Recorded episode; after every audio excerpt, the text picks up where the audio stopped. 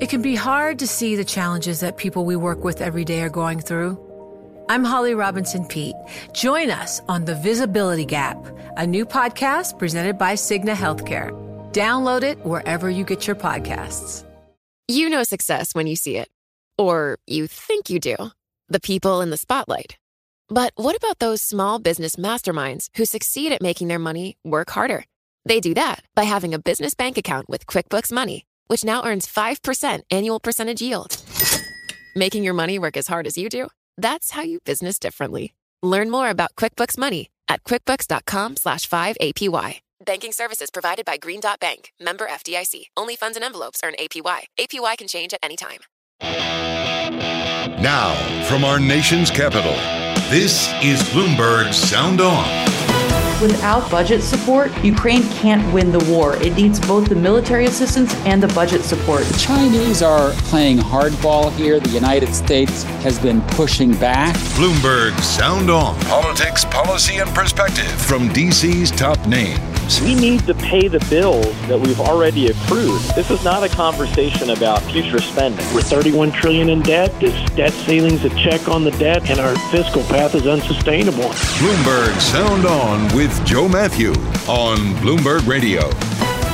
TikTok is now in bipartisan crosshairs. I'm proud to stand here with some of our co sponsors um, on the Restrict Act, which will give the President, and more specifically the Secretary of Commerce, new authorities to mitigate the threats posed by technology products from adversarial nations. Senator Mark Warner, Democrat from Virginia, they're announcing the legislation, the Restrict Act as you heard him call it, endorsed by Democrats and Republicans who shared the stage with him, including Whip John Thune and Republican Mitt Romney. We're talking about a major piece of competitive and foreign policy legislation.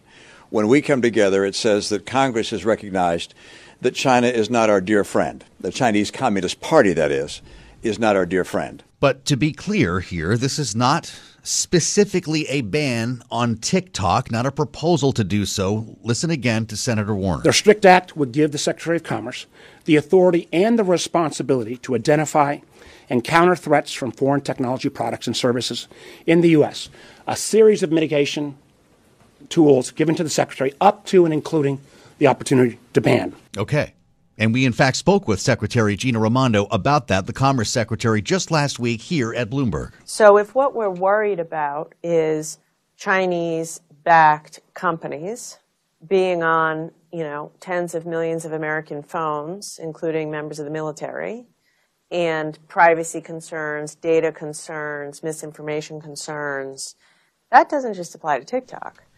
Okay, but this is where opinions begin to diverge here in Washington.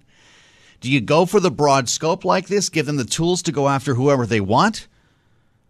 Or does Marco Rubio actually have the right idea with a ban specifically in legislative language, a ban on this thing called TikTok, which clearly not everyone is familiar with. Uh, Senator Joe Manchin was at the event as well. I can't say that I know a whole lot about TikTok. Can I ask a question here? Because I called my granddaughters, who are recent graduates, college graduates.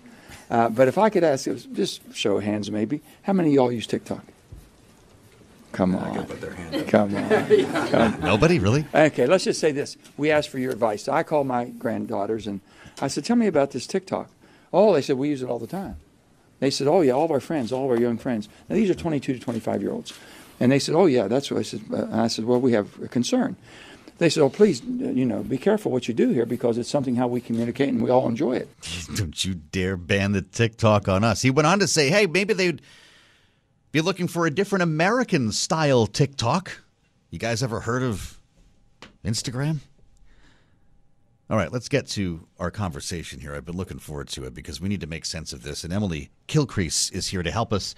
Senior Fellow and Director of the Energy Economics and Security Program here at the Center for a New American Security. Emily, thanks for joining. Been talking about ways to ban TikTok or do something here in Washington. They've already hit it on government devices, as we know. But what is the right approach here? Do you go broad and allow this to apply to any number of foreign companies? Or does Marco Rubio have the right idea in specifically and explicitly banning TikTok?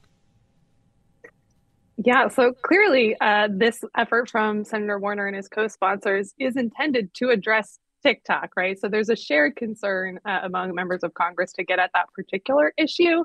Um, but folks who are following this issue will know this is certainly not the only sort of foreign technology that's raised concerns in the United States. We've had long conversations about the risks presented by Huawei um, and 5G infrastructure. There's been concerns raised about Kaspersky, the Russian antivirus software used in the United States. Hmm. And so the fact that we have this wide range of concerns actually, to me, argues for a broader approach that allows the government flexible, nimble authorities to go after a range of concerns yeah. and not just limit it to TikTok. It'll be limited, though, if you will, to the Commerce Department, right? So this becomes an administration issue, and different administrations could have different ideas about what's appropriate, right? Well, that's surely true. Um, it is uh, limited to the Secretary of Commerce, and there is a high bar set for prohibiting transactions. That's an action that needs to be taken by the president. That's intentionally a high bar. Yeah. Um, I do think Congress is interested in uh, conducting quite a bit of oversight on this set of authorities, uh, so I'd expect them to continue to weigh in heavily on this sort of issue. Does this pass? Is this the bill that actually gets the votes? You know, I think it might. Uh, it was quite interesting to see that immediately after uh, the bill came out yesterday, uh, you saw yeah. the statement from National Security Advisor Jake Sullivan clearly putting the White House weight behind it. It's got mm-hmm. bipartisan uh, support. So I think this is one that could have legs. Okay, so let's say that takes place now. You're laying the groundwork for potentially a lot of action uh, by the Commerce Secretary. TikTok is the talker because it's so popular. All of our kids are on it. Joe Manchin's calling his grandkids to find out what the heck it is. But uh, there are a lot of other companies, to your point, that aren't household names. Are, are they just as much a part of this in terms of the intentions of this bill? I know it allows for action on any number of companies, but are we about to see a broad move against Chinese and Russian tech companies? So it's going to be really important for the Commerce Department, if this passes, to issue guidance and regulations, properly scoping and providing some transparency around how they intend to use this authority. Keep in mind, the Trump administration tried to do something similar through an executive order That's process, right. yeah. and there were a ton of concerns because that authority was broad, it was ill defined, I think the Biden team and the congressional sponsors of this legislation are trying to learn from that experience. And so I would look at this particular bill as the starting point. There's going to need to be more regulation and guidance to give some sort of clarity and predictability to the private sector about what's in and what's out. ByteDance, the company that owns TikTok, has been in damage control mode, uh, Emily, outlining plans uh, today to spend a billion and a half dollars on three data centers in Europe that would store data of TikTok's European users, 150 million strong.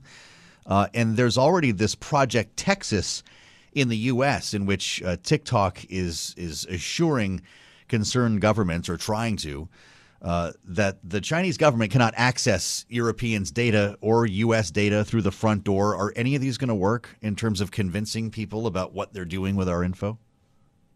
Look, TikTok is clearly in spin mode. It is facing an existential threat uh, because of some of these regulatory actions that may be coming down the pike, both in the mm-hmm. United States and Europe. You look at India, which has already banned TikTok they do have a big credibility gap that they need to overcome. There was the reporting uh, recently around um, some of the potential access to reporters' data on their platform. There was earlier reporting about the continued access um, of engineers in China to US persons' data. There have been a lot of missteps on the part of TikTok that I think are going to present a real issue as they're working with policymakers because policymakers don't feel like they can really trust them at this point. Yeah.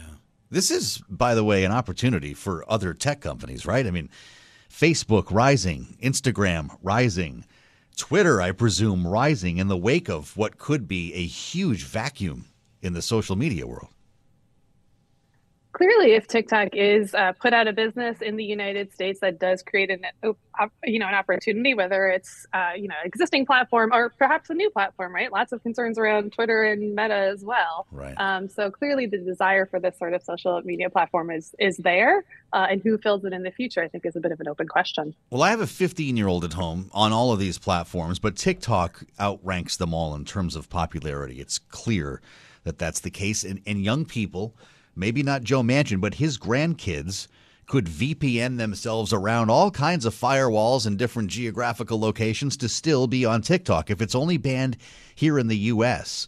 Much like uh, some of the crypto stuff that we've seen, doesn't it just go offshore? It absolutely could. Um, it depends on how many jurisdictions it's banned in. Uh, if it's banned in Yeah, enough, right. then maybe that becomes uh, less less viable. Mhm. Um, and also, you know, it's an inconvenience. It introduces friction into the the system. I do think if there is a move to to ban it, um, I think the government will be working with, for example, app stores and uh, infrastructure providers to try to make sure that those sorts of workarounds are really addressed, um, so that they can really get at what they see as a genuine national security concern. Emily, thanks for talking us through this. Emily Kilcrease. We'll see what happens with it. Maybe we'll be back in touch at some point pretty soon if this thing passes. Uh, with the Center for a New American Security on the TikTok bill, but don't call it that. It's the Restrict Act. It does more than just ban TikTok. In fact, TikTok is not mentioned. We assemble our panel now for their take on this. Jeannie Sheehan Zaino, who is on TikTok, and by the way, a bit of a star. I mean, this could really pop the balloon here for Jeannie, Bloomberg politics contributor and Democratic analyst.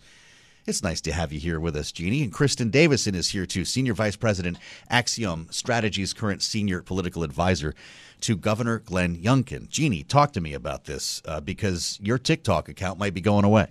Yeah, first of all, I love the fact you kick off Sound On today. First segment, all female. Way to go, Joe Matthew. all right, I love thank it. you. International Women's Day. Yes. Um, and yes, as soon as I get on TikTok and figure it out, I'm going to drag Joe Manchin with me. They're going to ban it. I can just see it happening. It's deadly. Um, you know, I, I think there. This is looking a lot more like it could pass, and it, Yeah. it has so much bipartisan support. But I think there are such enormous questions about this. So, you know, you look at this 100 million users for 90 minutes a day. That makes it much more widely popular than the president or Congress as we march into a 24 election. Are they really going to take this step? Or is this an effort to pressure the company, to pressure ByteDance? Because, of course, we know that the federal government has negotiated with them and been in negotiations to get assurances that they can keep operating in the U.S. So I think it's a big question over whether, whether this is more posturing or they're really going to go for some kind of ban. Yeah, right. You know, as we march into this electoral uh, season, I think that would be risky for, uh, you know, both Republicans and Democrats. They may do it, but it's it's stunning if they do it to me. What's what's the risk though? is it because you're going to be upset or the kids are going to be upset? Is it is is this not good politics, Kristen? Well, look, I think the the bigger risk here, and one that has, you know, we're going to say the quiet part out loud here, is the existential threat that China is posing to the United States. And Yeah. so this is bigger than TikTok. TikTok is kind of the trendy way, and and um, you know, of, of being able to uh, put a an actual um, something that people understand and, and Sure. affects their everyday life. But but we have you know, there are balloons flying over the country. We have TikTok. we have Chinese companies trying to, you know, use American companies as Trojan horses to get a footprint in different states. We have the Chinese government trying to buy farmland in certain states. And so th- there is a general consensus from the politics side of it that especially President Biden either doesn't understand the threat that China is posing or he's just taking a very slow um, approach uh, to tackling it. And so TikTok, the fact that we have a bipartisan group of, of senators, that is not a word that you hear too often anymore up there, Sure. that are coming together and recognizing TikTok as the threat. Yeah. Um, you know, you see, you've seen a lot of governors, um, not just Republicans, but also Democratic governors that are banning TikTok on government devices. It The sounds like you real. favor a broader approach, though. Is that right, Kristen? As opposed to simply banning TikTok, create the tool, create the, the opportunity to go after whoever you want. Well, I, I think that you know to to you know there needs to be obviously a check and balance and a confirmation that the threat is real. Yeah. I think that right now we are not in danger of confirming that the threat of China is real. We're con- we are in danger of not taking the threat seriously enough. And so this is bigger than TikTok. China has one goal, and that's world domination at the expense of the United States.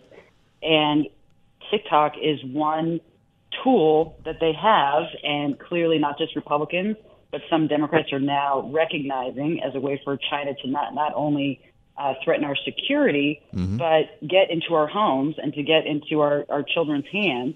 Um, and, and it should be a concern that we don't just take lightly. And so I think it, it is promising to see that senators uh, um, and, and folks in Yeah. D.C. are putting politics aside and coming together to, to address it. Um, I don't know if this, this bill sounds like the most promising effort to do that. Jeannie, are Um, you we'll surprised that the White House got involved here? This is something that's been evolving uh, over the course of months, and to see Jake Sullivan kind of fall in behind it the way he did, speaking for the president, it's a big deal. It is a big deal. But again, they have been in negotiations. And I think, you know, to focus just on TikTok, I'm glad the bill doesn't just focus on TikTok because that really misses the point. Where are we, for instance, on legislation regarding privacy laws in this country? The Chinese government could easily, even if this ban goes into effect, mm. buy American user data. So, you know, this is, this is, you know, maybe a small step in that direction. But you mentioned the VPNs to work around it. I'm not right. going to do that, Joe Matthew, by the way. I will not. Your but students will, though. They will, and so will my children. But right. we have the same issue in our house, I think. All right. Honey, cancel the VPN. Jeannie Sheehan Zaino, stay with us. Kristen Davison, as we move ahead on Bloomberg Sound On in a conversation ahead with former Congressman Tim Ryan. This is Bloomberg Sound On with Joe Matthew on Bloomberg Radio. We've been bringing you dispatches from CERAWeek, of course, the energy conference that's underway in Texas. Yeah, they're back, and a lot of talk about not only investing in fossil fuels to get us through the transition to green energy, but actually harnessing that transition, giving it a timeline and policy to make it work. We heard yesterday uh, from John Kerry, of course, the former Secretary of State, who's now the so called climate czar at the White House. And with us today from Sierra CERAWeek is Tim Ryan. Yeah, the former congressman from Ohio we talked so much about during election season is now co chair of Natural Allies for a Clean Energy Future. And, Congressman, I want to welcome you. Uh, back to Bloomberg. It's great to have you here. Uh, you've been talking a lot about clean energy, not only with uh, the natural allies, but also with Third Way. This seems to be your new mission. Is that fair to say? Yeah, it's a you know I think it's an important part of you know fixing the issues yeah. that we have with climate, but also making sure we're creating good jobs here. It has national security implications. It's an opportunity to you know put Vladimir Putin in his place and help our friends. It, it, you know decarbonize around the world by shipping mm-hmm. our natural gas. So it it's, it hits checks a lot of boxes for things that I'm passionate about. So let's talk about it for a moment because I remember that that moment in the State of the Union when President Biden kind of revealed what was inside his brain, ad libbing that we might need fossil fuels for another 10 years. And it, it, it actually drew a laugh from people who were there because 10 years is not very long, certainly not uh, as, as an investment horizon. And so I wonder what your thought is on timeline and whether natural gas, because I think that's what you're speaking to here, can actually bridge that gap. Yeah, I think natural gas is going to be around for a long time, and and that's basically the argument that uh, Senator Mary Landrieu and I are trying to make to Democrats. Like if you're interested in in you know climate, if you're interested in reducing emissions, we've got a plan for you, and that means using natural gas to displace coal, which mm-hmm. is being used in significant ways all around the world. Germany is using more coal today than they they ever have. Uh, France is using more coal because of what happened with the war with Vladimir Putin. China is building a natural or a coal-fired power plant like one a week. Hmm. I mean, the, the world is is going back to coal, and we what we want to say is, you know, like my old congressional district in eastern Ohio, Marcellus Shale, Utica Shale, we have natural yep. gas here. It's way cleaner than coal. So what are we fussing around with? We, we can make significant reductions, create jobs, and then continue to invest and pair it with renewables but wind and solar can't handle the base load power right now. So you need you need natural gas that can achieve both objectives. What do you hear from the administration on this? Well, I think I think they're coming around because I think they've seen the value in Europe with Putin and they're watching everyone move back to coal. And so if you have these goals, which we should have, you've got to be pragmatic on how you get there. Mm. And and when you see that, you know, the United States led the world from 20, uh, 2005 to 2019. We had the most uh, reduction in carbon. Why? Because natural gas displaced coal.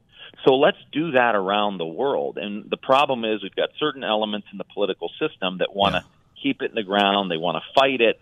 And what happens is, like when you see what's happening in New England, they've prevented natural gas from getting to New England. Then they have a cold spell, a tough winter. What do they start doing? Burning fuel oil.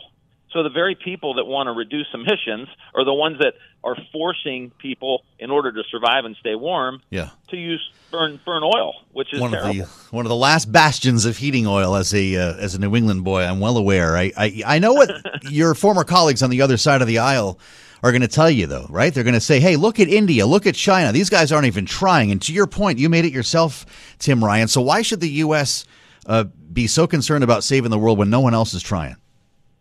Well, I think we make it in their interest. I think if we can provide them cheap and stable energy that's clean, they'll move to use it. And and you know, we you know, I mean if you live in a coastal city in the United States, you know, you have an obligation to you know, you know, you're going to you're going to face the consequences of this. So we have an obligation to try to do it around the world. I think, you know, when a lot of the you know the anti-climate folks say, "Well, yeah, this is great, but what are they doing in in Yeah. China or what are they Yeah. doing in it?" They're right. They're right. And what we're trying to do is solve that problem. And if we can, if we can help our companies and workers here with the pipelines, get clean up the permitting process, do permitting reform, get this stuff out in liquid natural gas to Europe and Asia. Companies here make money. Good union workers have good middle class uh, livings, and we help bend the curve on climate while we're doing the research and the, the hydrogen breakthrough or whatever's next. Mm-hmm. We got to keep doing that as well. But this is the pragmatic step that we have to take. Tim Ryan, it's great to have you with us today on Bloomberg. Before you go, can I ask, are, are you are you enjoying not being in the middle of the circus here in Washington? I I feel very liberated, and uh, you know I'm, I'm coaching my my eight my eight year old's basketball team and like screaming at the referee. So I like you know my life has changed dramatically in the last few months. Oh, I bet. But oh, I'm I bet it has. I'm I'm having a ball. I'm you know I get a lot of family time, hanging out with the kids, hanging out with my wife, and uh, you know fortunately she still loves me, so we're doing good. you are fortunate. Uh, there are a lot of things I'd love to talk to you about. You should come back and see us soon. Tim Ryan, thank you for being here. The former congressman from Ohio, co-chair now of Natural Allies for a Clean Energy Future. I'll be curious to hear what the panel thinks about any of this. Jeannie Sheehan Zaino is with us, Democratic analyst with Kristen Davison, uh, Republican strategist with Axiom Strategies. Uh, Jeannie, what's your thought here when you hear Tim Ryan, remembering him in the throes of that campaign battle with J.D. Vance, uh, showing up at Sierra CERAWeek to push natural gas here? Uh, the life after Washington begins.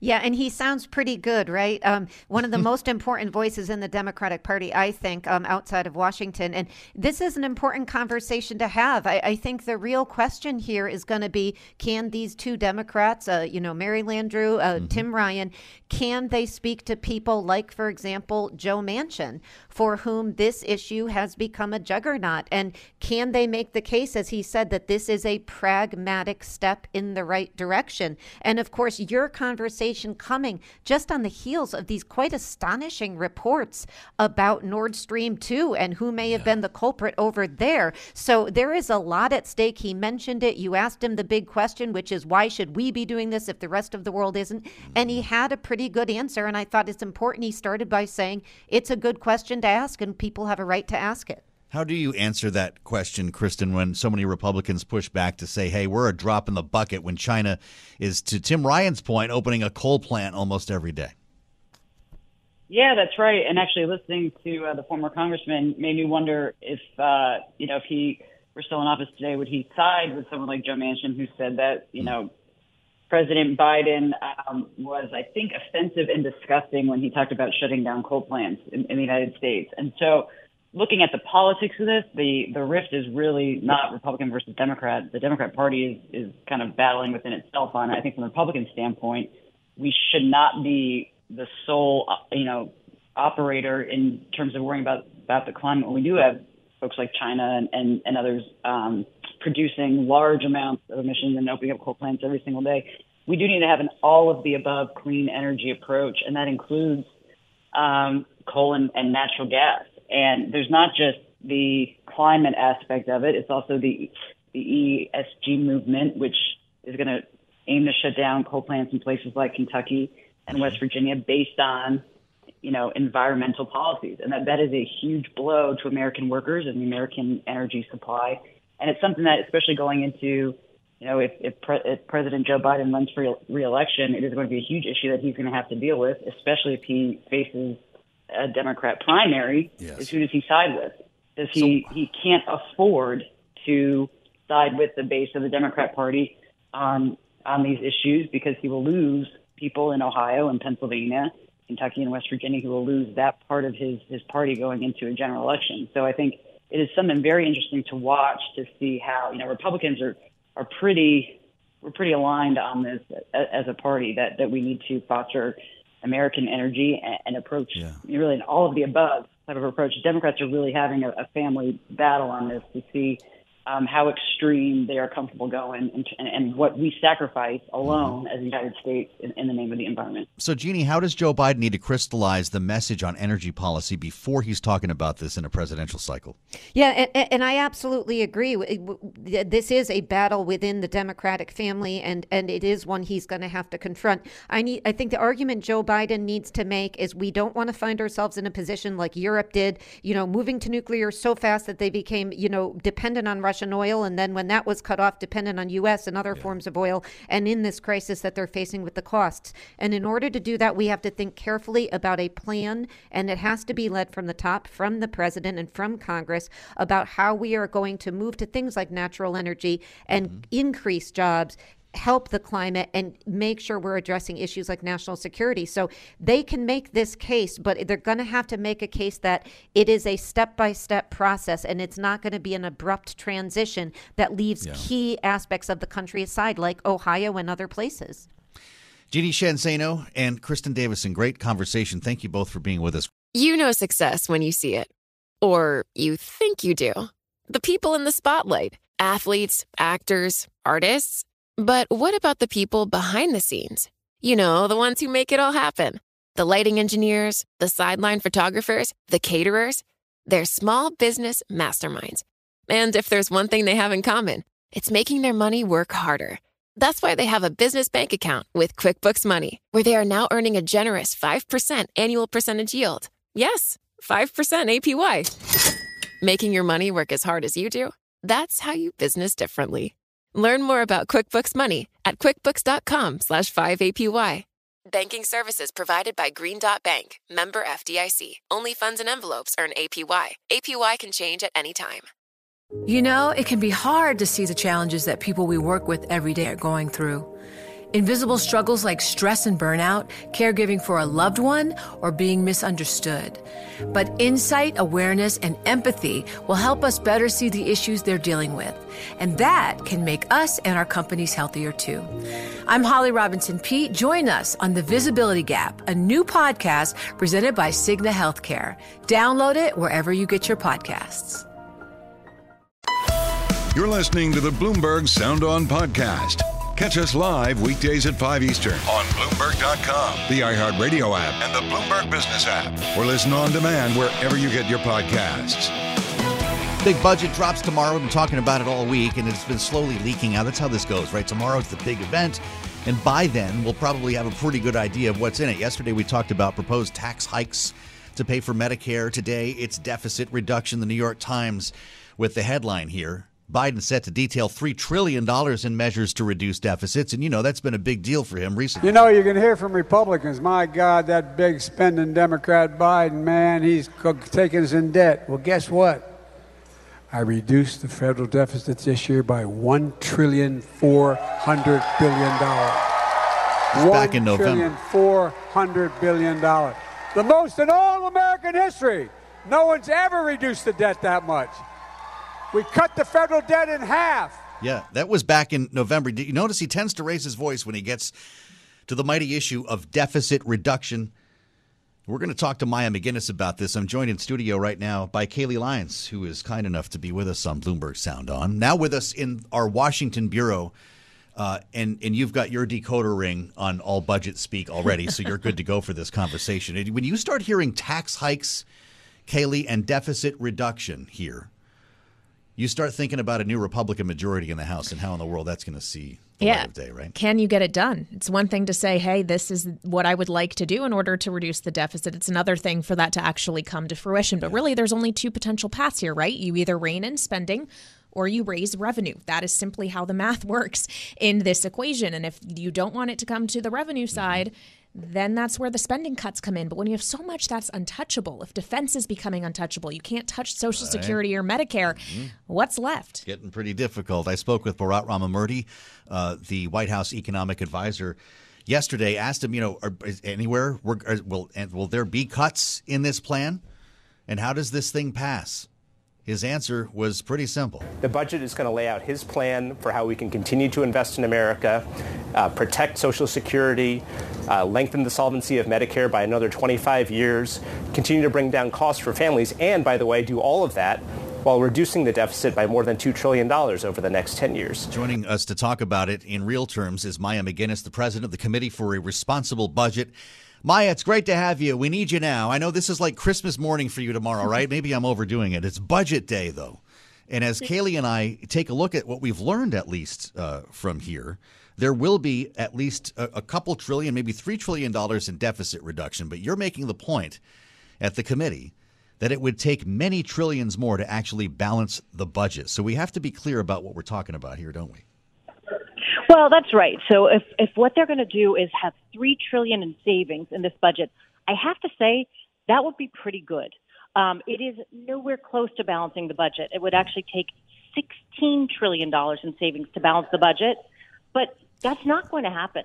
And so I actually think the best place to start is with realistic but aggressive savings. I think what they're talking about, three trillion, should be a floor. It's not going to get us anywhere close to balance. It's not going to even get us to the point where the debt isn't growing as a share of GDP. It still will be, but it's almost like building muscle memory where you actually start to get used to what it takes to, to bring the deficit down. Like you both were talking about, you have to raise taxes and or you have to cut spending. And in a moment when everybody is promising all the things they won't do, I think it's really important to start the discussion with these budgets that will actually lay out some of those hard choices they would make. This budget's going to make a lot of those hard choices on the tax Yeah. side. Well, Maya, you said and or there, that it's an and or on spending and taxes. Does it not have to be both realistically to get the budget balanced? Absolutely. I mean, first off, again, we're not going to get the budget balanced probably in decades. We have set it up in so many ways with so many programs with big growth. It's really out of reach, but that's okay. If we can get it to a point where the debt's not growing faster than the economy, that would be stabilizing for our economic situation. But yeah, we've got two sides who are making these really irresponsible promises.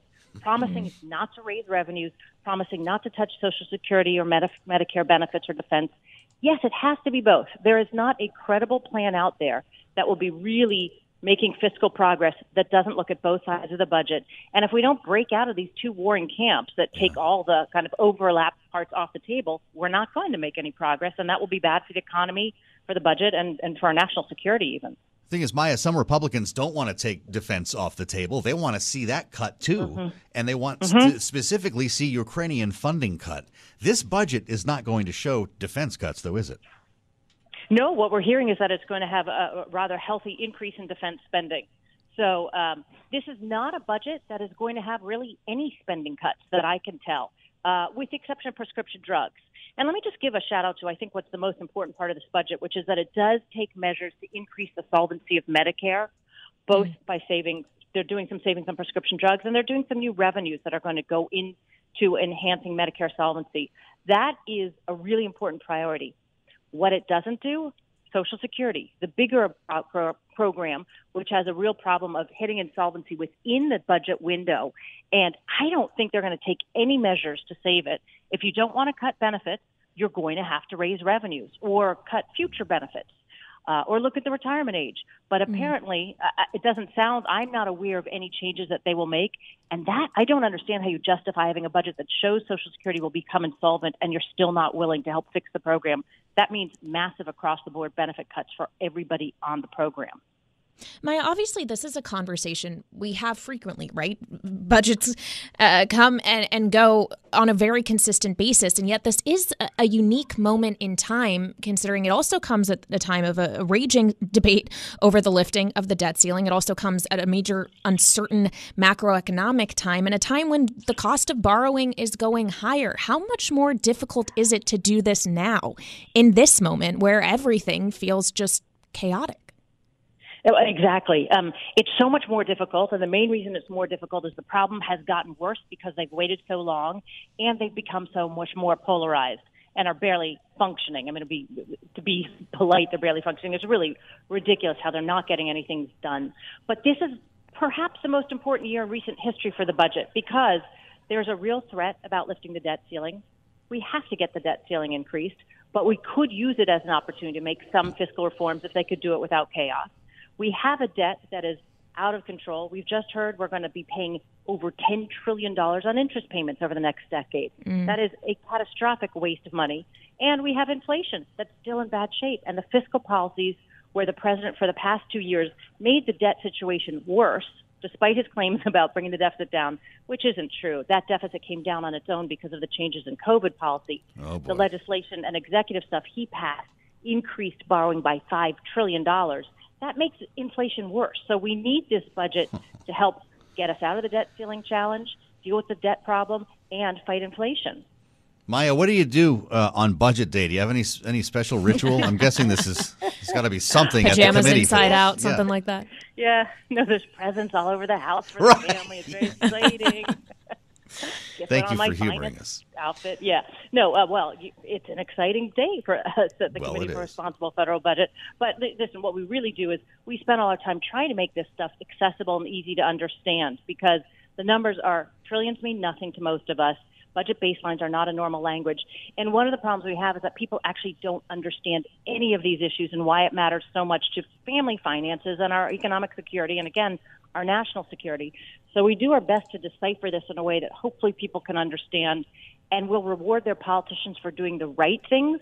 Three trillion in savings, it's good. It's not enough, mm-hmm. but they should get, you know, one thumbs up for that and then be pushed to do a lot more. And then hopefully the House and Senate budget committees will follow with their own budgets and then they can get to the real work of trying to reconcile the differences. Well, boy, we got a lot of months ahead, don't we? Here, Maya. Thank you as always. Your insights are important to us, and we'll be looking for your reaction once we get the the real official official budget drop tomorrow. Maya MacGuineas is president of the Committee for a Responsible Federal Budget. I'm Joe Matthew in Washington. Hour two here of Bloomberg Sound On, joined in studio by Kailey Leinz, who's with us now in Washington D.C. And I like to think will be a fairly regular presence in this conversation here. Oh, I would love Uh, that, Joe. When we think about the months ahead, we got to figure out the debt limit, uh, which you know you just went there months before there's actually a budget that is in place. Mm. So the question then becomes, how does this timeline come together here? Because Kevin McCarthy says they won't raise the debt limit without a budget deal. Right. It's incredibly difficult, this navigation. And frankly, it's probably going to come down to the wire, right? Isn't this the story of how it goes? You It's said it. going to be a ticking clock, The and we're all going to be waiting with bated breath. The great motivator. As we now know, we're looking at what somewhere between July and August, and we want to add Emily Wilkins to the conversation. Of course, Emily is is working in the halls of Congress, speaking directly with the leadership on a daily basis about the issues that we talk about, and that's why we want to connect with Emily as well. She was with Kevin McCarthy last evening. He was dealing with a lot of matters beyond the budget, uh, including the whole January 6th thing on, on Fox, which we're going to get to. But listen to Emily Wilkins with a really important question here for the Speaker of the House. Mr. Speaker, on the debt limit, have you set up a meeting with Biden yet? And do you know when the Republican budget plan is expected to come out? Uh, Biden hasn't uh, said for a second uh, meeting yet. I know he said at the retreat that he had one, but I have not heard from him. Hasn't heard from him. Emily Wilkins, what's going on? This doesn't this meeting need to happen now? It definitely needs to happen, Joe and Kailey. But uh, I mean, uh, right now, what we're stage that we're at is that Republicans are waiting for Biden to drop his budget. That'll come out tomorrow. Expect to see a bunch of Republicans complaining about various things with it, saying it doesn't go far enough. But then House Republicans are supposed to come out with their own budget. Yeah. And we actually had uh, Budget Chair Jody Arrington on Sound On the other week saying mid April. Uh, he's now telling some other news organizations maybe the second week of May. And so I think what we're looking for at this point is really what is Biden going to offer up on the table? What are Republicans in the House going to offer up on the table? And what kind of middle ground is there any middle ground really between the two of them? So we talked about the White House and the House. Where's the Senate in this realistically, Emily? I mean, are we really only going to be negotiating between the White House and one chamber of Congress? Uh, The Senate certainly has been having conversations about this. I think the main reason that you kind of see Biden and McCarthy emerging as some of the key figures at this point is because the bill is going to have to pass the House of Representatives, which is Mm-hmm. controlled by Republicans. But in Mhm. the Senate, it's controlled by Democrats. And so, you know, for the House Democrats, for the Senate Democrats, they're a little bit more relaxed, kind of taking a step back and letting Biden be the main point person at this point. But certainly, as we get closer to June, I think you will absolutely see the Senate begin to play a bigger role, even potentially House Democrats playing a bigger role, if it does seem like Biden is willing to do some negotiating with Republicans over cuts. Well, it's interesting uh, because even Mitch McConnell himself said, you know, we that that's between Kevin Right. and Joe Biden, but the Senate will have something to say about a cut in defense spending or some of the other issues that will likely offend both Democratic and Republican members, right, Emily? Oh, absolutely. I mean, defense spending cuts are going to be one of the really hot points here because you do see a number of Republicans saying, hey, we're cool cutting that. And then you see an entirely different group of Republicans going, absolutely not. And this is the question what do you cut? I mean, Republicans, when you ask them, they'll be like, well, you know, it can't be Medicare and it can't be social, social Security.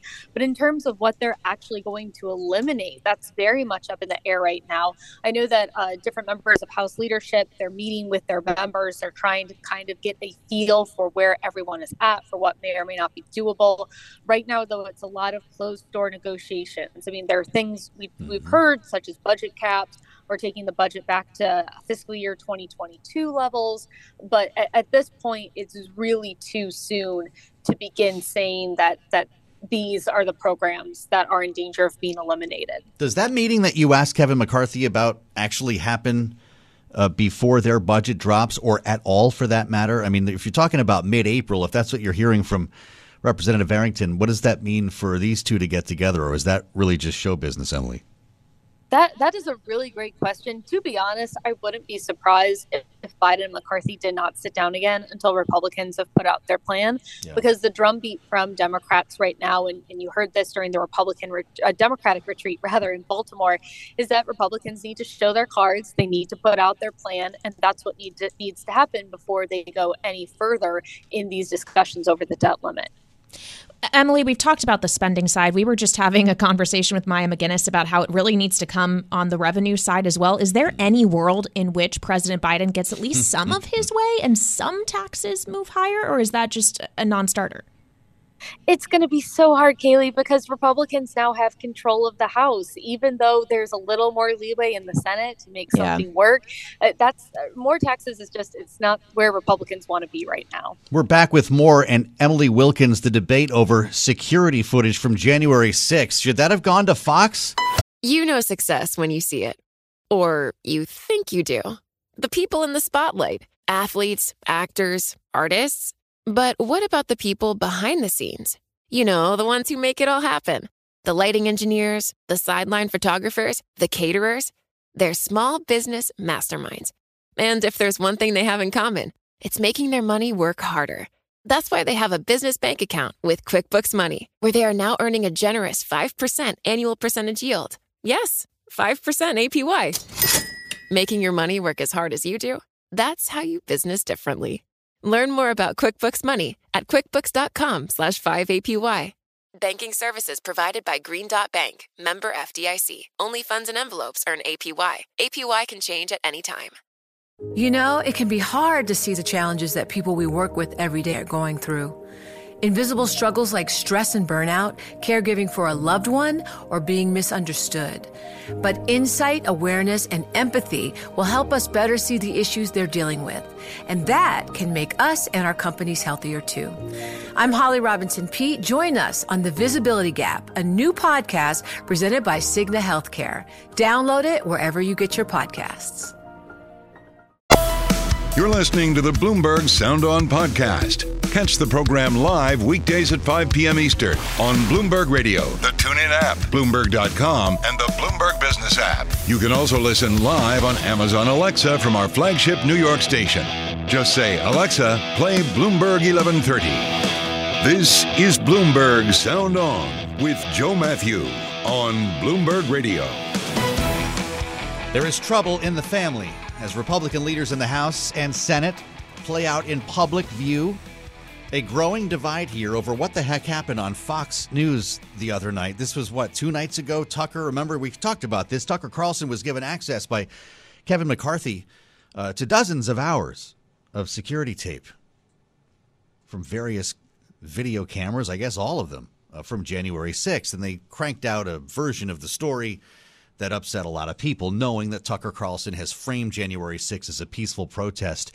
Unsolicited, the Republican Senate leader, the minority leader, Mitch McConnell, yesterday at his news conference, he's there in the corridors of the Senate, reporters surrounding him, felt he needed to make a point. It was a mistake, in my view, for Fox News to depict this in a way that's completely at variance with what our chief law enforcement official here at the Capitol thinks. Holding up for reporters a memo from the U.S. Capitol Police Chief calling Tucker Carlson's decision to selectively air portions of the video offensive and misleading. Last evening, Kevin McCarthy, also surrounded by reporters, pushed on this issue. Do you regret giving him the tape? No, um, I, I said at the very beginning transparency. And so what I wanted to produce for everybody is exactly what I said, that people could actually look at it and see what's gone on that day. So. We're going to talk to Emily Wilkins, who was standing right there with Kevin McCarthy when he said that. I'm Joe Matthew in Washington, joined by Kailey Leinz. Says he didn't watch it, by the way. Did you watch it? I've I've seen clips of it. It's yeah. hard not to see it, given how prevalent it is in this news cycle. You know what was so telling to me, though, Joe, is McConnell said it was wrong of Fox to depict it the way they did. Yeah. He did not go as far to say that McCarthy no, you're right. Made a mistake. And he did no, he made this about Fox. He's very yeah. careful about that, right? But of course everyone's reading it a little bit differently here. Uh, Emily, uh, you were there with Kevin McCarthy. He seemed to be on his heels a little bit, but he's adamant that he did nothing wrong here, huh? Yeah, McCarthy's kind of drumbeat on this has been transparency, transparency. And he and other House leaders have said that these tapes are going to be released more widely, that, you know, we will get access to them. And they, they want to say that they wanted that this is just an exclusive, that they just gave it to Tucker Carlson first. McCarthy also said last night that, you know, he did condemn the January 6th rioters, but he really kind of stayed away from commenting specifically on anything in Tucker Carlson's show or in the segments. McCarthy just said that his role was to try to get the tapes out there and get some yeah. of that information out there. That's really the line that, that he's drawing in the sand right now. And the end product be damned. He says he did, by the way, consult with Capitol Police, despite what you heard there uh, from Mitch McConnell. Listen. I worked with the Capitol Police. I asked them for any clips on the way that they had concern with the security level. Only one of the clips did, and we were able to change that. An interesting thing the Capitol Police told us when we went through this is that January 6th never asked them about that, the security. So, Kailey, he's talking about the January 6th committee. That that would not be that would not jive with what we've heard from members. Zoe Lofgren was on this very program uh, when this first uh, came to the fore that that he was going to make this accessible to Tucker Carlson. Mm she made it clear that they worked hand in hand with Capitol Police to decide what was appropriate to show in the hearing and what was not for the sake of security. So they didn't have to relocate all the cameras, which, by the way, they may now have to do. Yeah, the conflicting narratives here are definitely really interesting, especially when on one side of the aisle there has been an attempt to cast the January 6th committee as a partisan effort, that it's a red blue issue. And I, have to wonder as well, and Emily, this is a great question for you. How much of a headache is this for Republicans that all of the work of the January 6th committee and really just January 6th as a day is continually getting relitigated in the court of public opinion due to things like Tucker Carlson airing clips on Fox News? I mean, I definitely think this is not doing Republicans any favors. And you could see how that played out in the last midterms. Democrats were very successful at painting Republicans as extremists, as going too far. And you saw a number of voters respond to that. I mean, yes, Republicans won the House, but it was supposed to be a, a red wave, a huge victory. And instead, they've got this very tiny margin that they're now working with as a result of things. And you talk with a lot of members about this, you know, and they try to be very careful in, in what they say and how they they categorize things. I mean, I, I spoke with Congresswoman Marjorie Taylor Greene last night, certainly someone who's not afraid to be controversial. And, you know, you even in her criticism, she tried to, you know, be kind of draw that distinction hmm. between those who came into the Capitol, were walking around and taking photos obviously they shouldn't have been doing that, but versus those who came um, and vandalized parts of the Capitol, actually caused destruction and damage to the building. Um, and so it's it's been very interesting to see how Republicans talk about this. For the most part, though, and I think this you can kind of see this in some of the investigations. They're trying to really move away from this. Uh, for all the investigations we're getting about the border and Hunter Biden and Hunter Biden's laptop, we're not really hearing anything from Republicans on investigating the 2020 election. And I think that is a really clear sign that they mm. want this incident behind them, uh, that they don't think this is something that's good for their political future.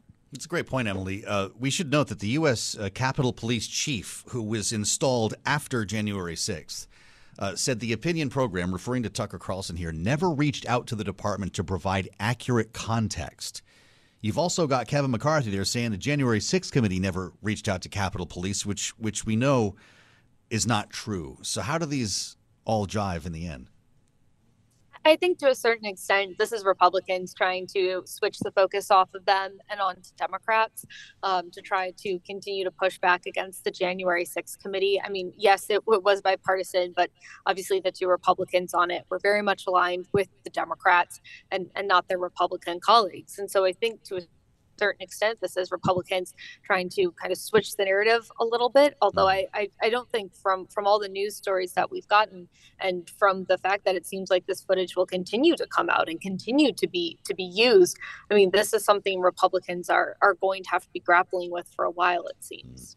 Kailey, this moment stuck out to me in the conversation that Emily and other reporters were having with Kevin McCarthy. It's it's pretty short pretty sweet. Do you have any concerns about anything that aired? Look, I, I didn't see what was aired. Didn't see what was aired. so, Emily, what are we talking about?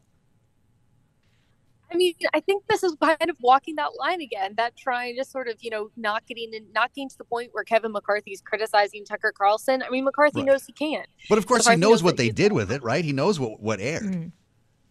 Yeah. He, absolutely. And I, you know, I'm sure that Kevin McCarthy has been seeing the same flood of coverage that you and, and I have this past week. Yeah. I mean, it, it's, you know, this is what members do sometimes. They'll say they haven't seen yeah. something so they can avoid commenting on it and you know it's it's again just sort of a way for mccarthy to try and walk this fine line where he's trying to uh, not you know he's trying to make sure that he's appeasing all fre- all sections of the house republicans including the ones who are very loyal to tucker carlson as well as those who just kind of wish that this whole thing could go away hmm. well, to that point, those loyal to Tucker Carlson, how much of this is complicated by the fact, from a messaging standpoint, that this was maybe shared for transparency, but it wasn't immediately shared with all the major networks. It was went to a cable network that is largely seen as having a partisan tilt with certain areas of the Republican base. I don't think anyone who heard that these tapes were going to Tucker Carlson thought that this was going to be presented in, in a fair and, and unbiased manner. Um, and I think that is partly what raised so many eyebrows about McCarthy's decision to release it there first um, and to do it the way that, that he has with all these questions now about the Capitol Police, the reviewing of footage, exactly what is and what hasn't been out there at this point. And I think that's where a lot of the, the anger and frustration have come from. I, I think if had this footage been leaked to, say, a, a different Fox News program or a different mm-hmm. network, I, I don't think we'd be seeing some of the concerns we are right now. Well, it comes against the backdrop of this amazing document dump uh, from the Dominion case against Fox. I don't know if you guys have seen all of this, but Tucker Carlson apparently hates Donald Trump passionately. He said so. Uh, and I wonder uh, what's going to come of this. Emily Wilkins, thank you so much, Emily. Don't be a stranger. I know you won't. Part of the family here at Bloomberg Sound On.